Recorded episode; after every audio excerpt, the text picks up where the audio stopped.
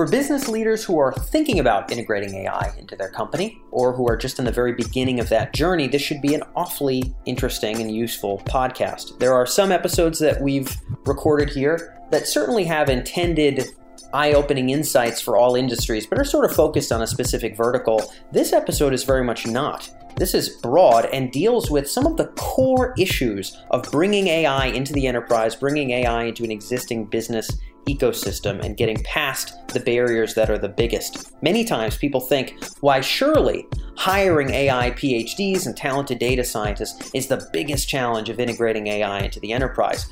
Much of our own research and much of our own conversations with the vendors and the consultants who have master's level, PhD level experience in AI and machine learning and who are now trying to sell this into the enterprise actually think there's another and arguably much bigger problem, which is how do we orchestrate our data infrastructure? How do we integrate the expertise of our subject matter experts and our data scientists so that what we build, how we sort things, how we organize things, how we harmonize our information, it can actually be leveraged for future products, leveraged for future forward moving initiatives in the business. That sort of organization of how we're putting things together and then how we're accessing and updating them.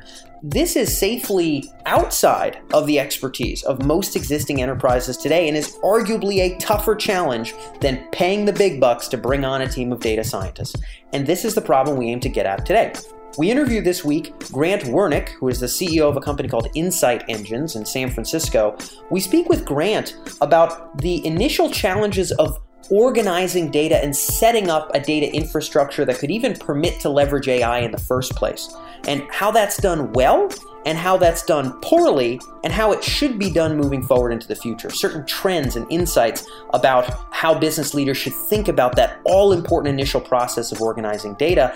And then, secondly, we talk about how that data would be used, updated, and leveraged in normal workflows. How can we make that happen without needing everybody to be a data scientist? It's not realistic to suspect that everybody in the security office and everybody in the marketing office and everybody in the sales office is all of a sudden going to, you know, go get a master's degree in data science. But at the same time, we need their insights to improve these systems. We need their contextual insights to drive better product innovations to help the company. What will that look like moving forward? In other words, how does the data science to subject matter expert gap get bridged? These are big picture questions, and there's no simple answers, but there are definitely wrong ways and definitely ways that are more right. And we aim to sort of outline the latter in this particular interview. So without further ado, I hope that this one's helpful for anybody who's, again, kind of at the cusp of figuring out how to get started here. This is Grant Wernick with Insight Engines, and I'm Dan Faggella. You are tuned in to AI in Industry. Without further ado, let's hop right in.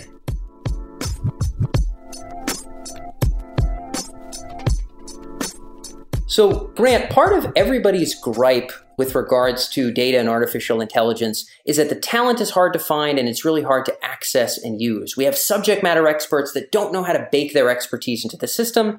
And then similarly, we have business people and people all around the company that don't know how to take the data out of these systems and visualize or use it in a productive way.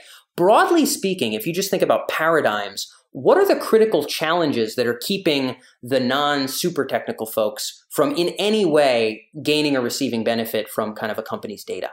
That's an awesome question, Dan. And to answer that really well, I want to step back just one second. Sure. We live in a world today where we utilize probably 1% of the data coming off of all of this machine data out there. And we have many different places we throw data and literally throw it. Like it's basically put into these data lakes. They're basically swamps. And it's very hard to get things out of these places unless you have a lot of technical know how. And so today we've been in this world of put it somewhere, just put it somewhere and we'll figure it out later kind of thing. And just the fact that we have it stored somewhere, we're going to be able to do something with it. And then people started realizing, okay, now we have it. What can we do with it? And there's this huge talent gap. In every organization I spend time with, there's like one or two people who are really the deep, like folks that can go dig into that data. And everybody else on the team wants access to this stuff. They have ideas. These people are oftentimes domain experts. I live and breathe in security and IT. And you have people who are awesome at security, but they don't always have the technical chops for the various different products uh, organization may bring on. And so a lot of their day ends up being staring at dashboards and not actually getting to exercise their creativity and dig into this data.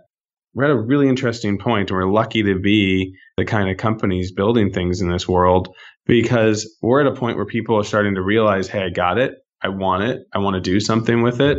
We're at a point where more of the office is curious. We're at a point where the news has made it very interesting. And when insights do come out, they're always very fascinating. And so we're at a point where people have a lot of curiosity to want to dig deeper. The compute is actually at a point where it's helpful. What's just starting to happen is being able to organize this data and make sense of this data. And so we've lived in a world of data. We lived in a world of log store search, or we lived in a world of go and dig through my data lake. But now you're starting to see a world where let's make this accessible to more people. And this is where uh, AI comes in, and it's really a subset of AI. It's intelligence augmentation. People have a lot of interesting ideas, and let's help them up level themselves, and let's help them have tools that enable them to be able to ask these questions of data. And so you don't have to have secret super wizard skills anymore, but we're just starting to scratch the surface. Yeah, and this are. will require a lot more organization. Completely. I, I want to just poke into some of this stuff as we roll forward, Grant. Yes, fortunately, I think the dynamic that you talked about, people within the enterprise are sort of asking, you know, is there a way I can access this? Is there a way that that I can help work on this? Is there a way that we could leverage this? Also, as you had mentioned, everything is just kind of chucked in a bucket somewhere, chucked in a data lake somewhere. A lot of people in the formal machine learning space working with enterprise have some serious gripes about that. And so maybe we could kind of start there. I think there's increasingly more and more pressure from people who sometimes naively, you know, basically say, oh, cool, maybe I can help with what we're doing with AI now too. But mm, in some respects, if you're, you know, a marketing subject matter expert or product subject matter expert with zero Python programming ability or knowledge of data science, you might not actually be able to meaningfully contribute that much. A lot of this kind of, I think, starts with where and how the data is stored. You talked about, you know, chucking it somewhere. Is there maybe a different way that you think people will need to start thinking about determining what to store and how and where they're storing it? And does it begin from there? Does it begin with kind of like some degree of strategy and orchestration from the get go? Or is all of this going to get finished on the back end when we figure out how to make sense of this junk pile and visualize it meaningfully? I mean, it feels like there's something to do up front, and I don't know where you see that headed in the half decade ahead. So it's almost like people have to reverse their thinking on it. Instead of trying to huck their data somewhere, they need to start thinking in terms of, hey, what do we actually really want to get out of this? Oh, these are the things we actually want to understand. We want to understand something, for instance, we're really curious about people from a specific country accessing our systems. And so that's what we really want to know. Okay, what data sources do we need for that? How would those be organized? And this is just something a non-technical person can actually dig into and start just really look at things from a use case standpoint and the things that they really dream about. It's actually funny. I've been in development a long time and I always say it's like 80% of your time should be spent like figuring out like the problem space and 20% should be actually taking it to code yeah, so you really understand yeah. what you're actually doing. And so this is a place that even with the current stuff and you have one or two people or wizards on your team, it's creating a lot more communication between them. And it's that human to human element that we can do today. Now, I'm going to pause for a second because there's a lot more to think about here. There's a lot you can dig into on that. But you are starting to see tools that allow non technical people to become a little bit of these wizards. Uh, you're seeing. Go for it, yeah. Interf- yeah, you're starting to see interfaces that people can get access to. And you're starting to see more and more if enough thought's been put into these stores up front, you're starting to see more and more kind of interactive charts and insights and visualizations. We've been in some amazing situations because of the kind of stuff that we do.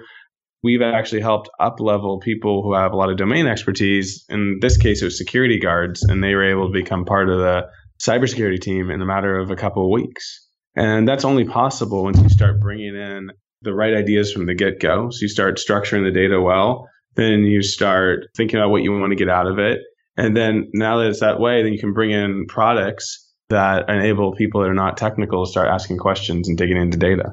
I'll kind of start from the top, and we will get into some of those use cases, Grant, before we hop off this chat. I think it'd be good for the audience to sort of understand where the osmosis between non technical people and the data in terms of adding value to it and getting value from it actually starts to happen. You know, the beginning here, it sounds like you're touching on a point that I think we've heard on a number of occasions, which is that the strategy for storage isn't, yeah, we're probably going to need that, put it somewhere. It's more of what are the objectives that we need to accomplish? What are the objectives we're moving towards?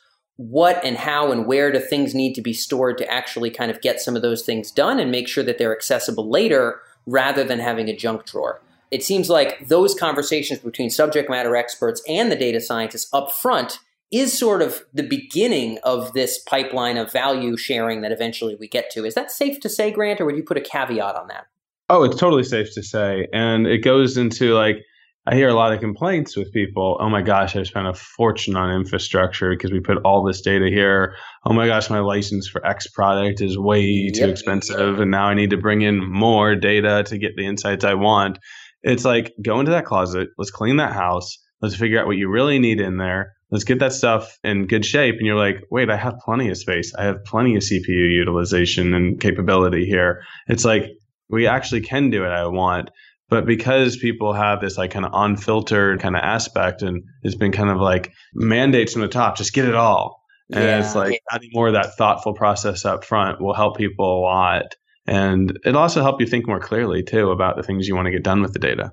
Totally. So, you know, advice for listeners tuned in ensuring that you're beginning with the end in mind with data, as Grant is sort of referencing here, and having the brains at the table that know what those ends are. It's not just the data scientists, it's the business people, it's the subject matter experts who can sort of help craft that data strategy and might make sense if your company is doing this for the first time to talk to companies who've done this before, who've actually thought through a data strategy and done it well and don't just have a drunk drawer like you, kind of learning from those precedents. Could be useful as we shift in this paradigm. Speaking of the paradigm, Grant, you know, we move towards a world where all of a sudden data is being stored in a more effective way and we're able to take the value from the heads of the subject matter experts who are all asking about data. They're seeing it in their Twitter feed, they're seeing it in their inbox, everybody in the company's murmuring about it. And now they're able to add value to that data to help it achieve its goals. And they're able to get value from it, see it, use it, leverage it for sales, for marketing, for procurement, whatever the case may be. We'll talk broad paradigms and then we'll poke into two or three case studies or kind of use cases, representative use cases. What are the broad paradigms that are shifting? How gradually is data sort of interacting with and sort of having a valuable relationship with non-technical people? What are the factors that are shifting in the half decade ahead that you look out to that are kind of permitting these case studies to even be possible? Yeah, it's pretty funny. We're just starting to see tasks that would take, in our case, you know, in the security world, investigations that could take two weeks are now taking a couple hours because the current way of doing things is okay, I need to investigate something okay, I need to get to the right person to go craft the right queries around it. Well, that's not exactly what I mean. And they need to dig in. Oh, wait, we don't have the right data. We need to go grab that data. We need to go ingest that data. And a lot of things are done kind of on the back end and not thinking about it at the front end when you're actually trying to get things together. So the marriage hasn't happened beforehand. And so we're just starting to see a world where people are being more thoughtful about this. And we're starting to see, like, hey, you can actually get things done in a fraction of the time because machines can do a lot of these laborious processes like data onboarding, like data cleansing, like writing the esoteric queries that are necessary to access data out of a data store. And they're able to start giving you visualizations that matter to a non technical person that a non technical person can understand. And that's something that I'm extremely passionate about. But it really comes down to the marriage of focus. When you want specific insights, don't try to boil the ocean of every facet of your business. So, if you're a healthcare company, for instance, there's all sorts of interesting things you could do. You could do things from, okay, what's our security around patient records? What are doctors doing and how many visits have they uh, done in the last couple of weeks? And are they sending people to the ER and that kind of stuff? You could do things around drug use and drug prescriptions. These are all very different facets. And if you start thinking about all the different facets, the data sources become immense.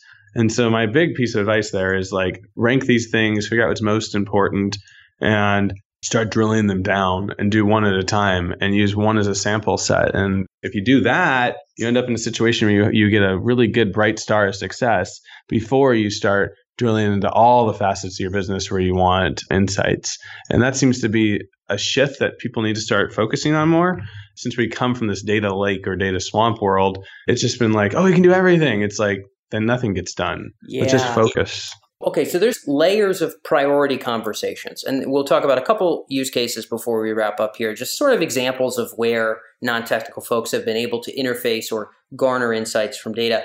There's yeah, layers of focus here. We need to have these multi stakeholder groups that can come together and strategize on what, where, and how do we store based on our goals. But then we also need to think in terms of priorities on okay, well, how are we going to leverage this, productize this, drive value in the business with this? And we got to get the same bundle of heads together, not just the people that are going to write the wacky queries and program some new algorithm, but also the folks who know the problem they need to solve, who know the way maybe it needs to be solved, or who knows the customer it's going to serve, or whatever the case may be. So it sounds like when big decisions are made, the continued merger of subject matter expertise and data science is, is just something that has to more and more become the norm. I guess my hope is that that trend actually starts happening. I don't know what you're seeing on my side. I, I still see a lot of silos, but I hope they're gradually being chiseled away at. Yes, they are gradually being chipped away at, but it's still a pretty siloed world. It's very rare that the domain expert and the technical expert are the same people. Yep. And if we want to get the kind of insights that we've dreamed about and you see in the movies and you see the futurists always talking about, there has to be this blending of, hey, you don't need to be a technician anymore. You need to be a domain expert. This is where AI really comes in, and we should embrace it very fully. Is that if data is in a great way, it really structured well, then we can actually uh, employ the right kind of products on top of it. And then the people who are the domain experts can have direct access. That's a world that I get super excited about. Yeah. I mean, I hope that as companies focus there, you know, both vendors on your side and potentially the buyer folks. See, I think part of the issue is, Grant, we don't have necessarily like best practices. You know, so if we look at like B2B prospecting, for example, well, you know, you have your SDRs and then you have this kind of call center set up and then you have, you know, kind of playbooks that are well enough known that everybody sort of gets it. I don't think there are well enough playbooks for like, hey, in a marketing department, how do the data science and subject matter expertise people riff you know, in terms of weekly and daily meetings that actually keep them on the same page and deliver things that are useful, right? We, we actually don't have enough precedents to know the way, but hopefully we're bumbling our way towards it. We absolutely are. And the challenge is that people need to embrace new technologies and try things out. And we're at a really fun, as I said early in our conversation, really at a fun spot as far as technology goes and people's desires go. And so we're at a point where people can start experimenting and coming up with things you can start doing it yourself. You don't need that to bring in the external support and services. Like we're at a point where it's okay to start figuring things out. It's okay to start looking at this brave new world.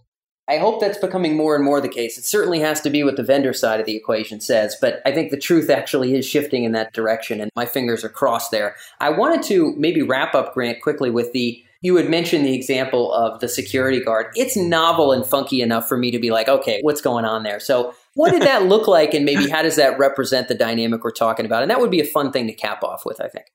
That was a great story. It was a CSO, really forward thinking CSO.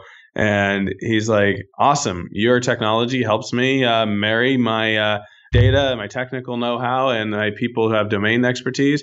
Awesome. Let's just grab some people with only domain expertise and see if this is possible. And he really challenged me.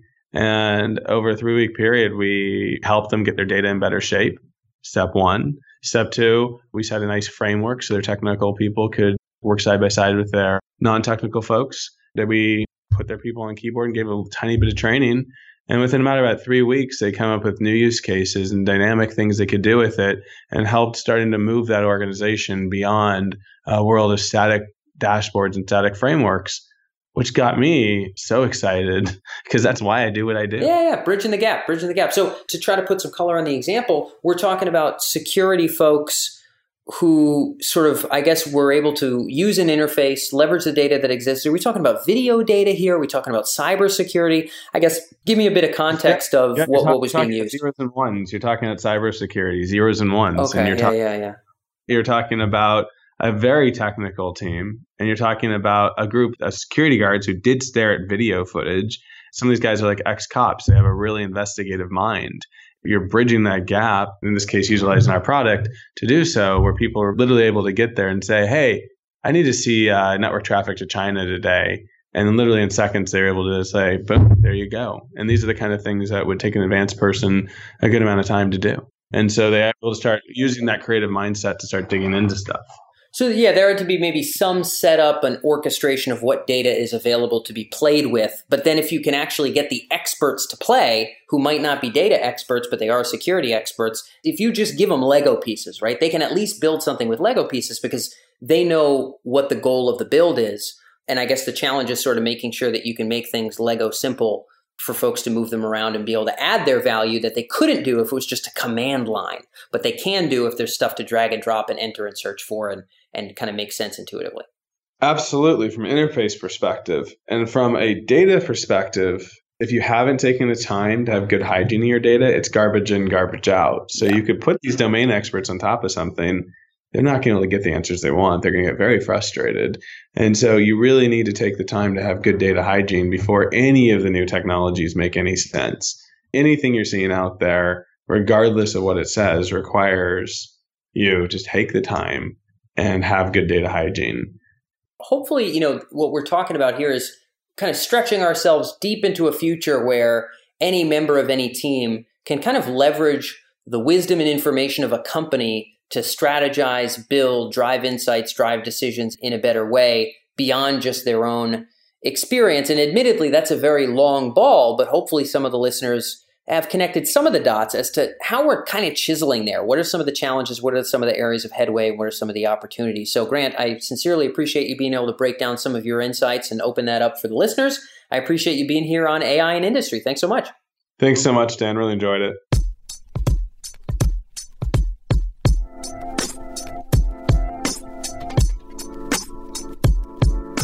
That's all for this episode on the AI in Industry podcast, where we explore the applications and implications of AI in your business or industry. And when it comes to those benefits of real insight in terms of artificial intelligence applications in business, this show is really just the tip of the iceberg. AI in Industry is produced by Tech Emergence, and over at techemergence.com, you can find actionable industry specific coverage, including case studies, unique market research with charts and graphs and regular coverage of the AI applications of both the hottest startups here in the Bay Area, as well as what Fortune 500 companies are doing with AI today. Everything from marketing and advertising, business intelligence, to specific industries like finance and healthcare, you can stay ahead of the curve and stay on the right side of disruption by visiting techemergence.com. And when you're there, make sure to sign up for our weekly newsletter on the left hand side of the page. Uh, most of our podcast listeners get our, the episodes directly to their inbox every week. You'll be joining tens of thousands of other business leaders who join us from all over the world to stay ahead of the curve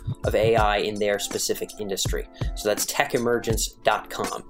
Uh, I'm Dan Faggella. This is AI in Industry, and we'll catch you next week.